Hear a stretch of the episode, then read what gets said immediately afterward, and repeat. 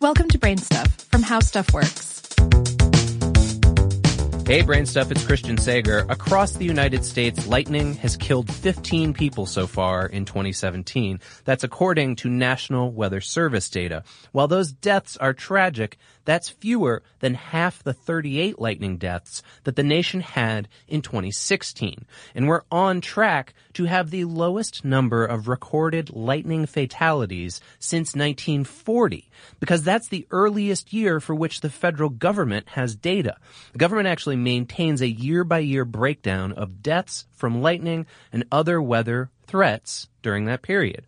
But if you look at those historical numbers, what's most startling is the long-term decrease in lightning deaths over that period. In 1943, the most lethal year on record, 432 people were killed by lightning, and throughout the 1940s, an average of 329.3 people died each year. But in the 1950s and the 1960s, the rate started dropping dramatically and steadily kept decreasing to the point where over the 2010s, the average annual fatality rate is about a tenth of what it was during the 1940s. So why are so many fewer people being killed by lightning these days than in the past? Well, one major reason is urbanization.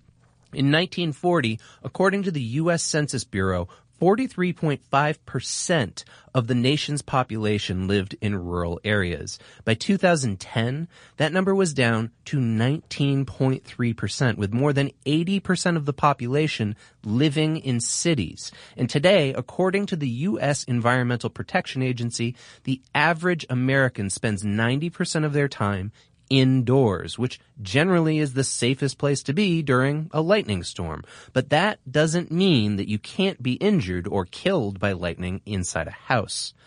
And seven decades ago, not only were there more people in rural areas, but they also spent more of their time working outdoors where they were more vulnerable to lightning.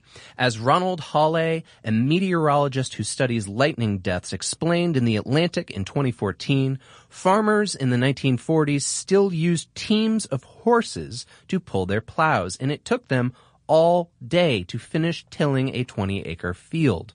Modern farmers, in contrast, are more likely to be sitting inside a fully enclosed tractor with a metal housing that offers lightning protection. When people are killed by lightning these days, it often happens when they're enjoying some outdoor leisure activity. That's according to a 2017 analysis of lightning deaths over the past decade by John S. Jensenius Jr. He's a lightning safety specialist with National Weather Service. Jensenius found that of the 352 deaths over the past decade, 33 people died while fishing, while 20 were on the beach 18 were camping, and 16 were boating. When it came to sports, soccer players accounted for 12 deaths, while golfers accounted for 9. A piece of information that shows a golf course isn't necessarily the most dangerous place during a storm. Farming and ranching, in contrast, accounted for just 17 of the recent lightning deaths.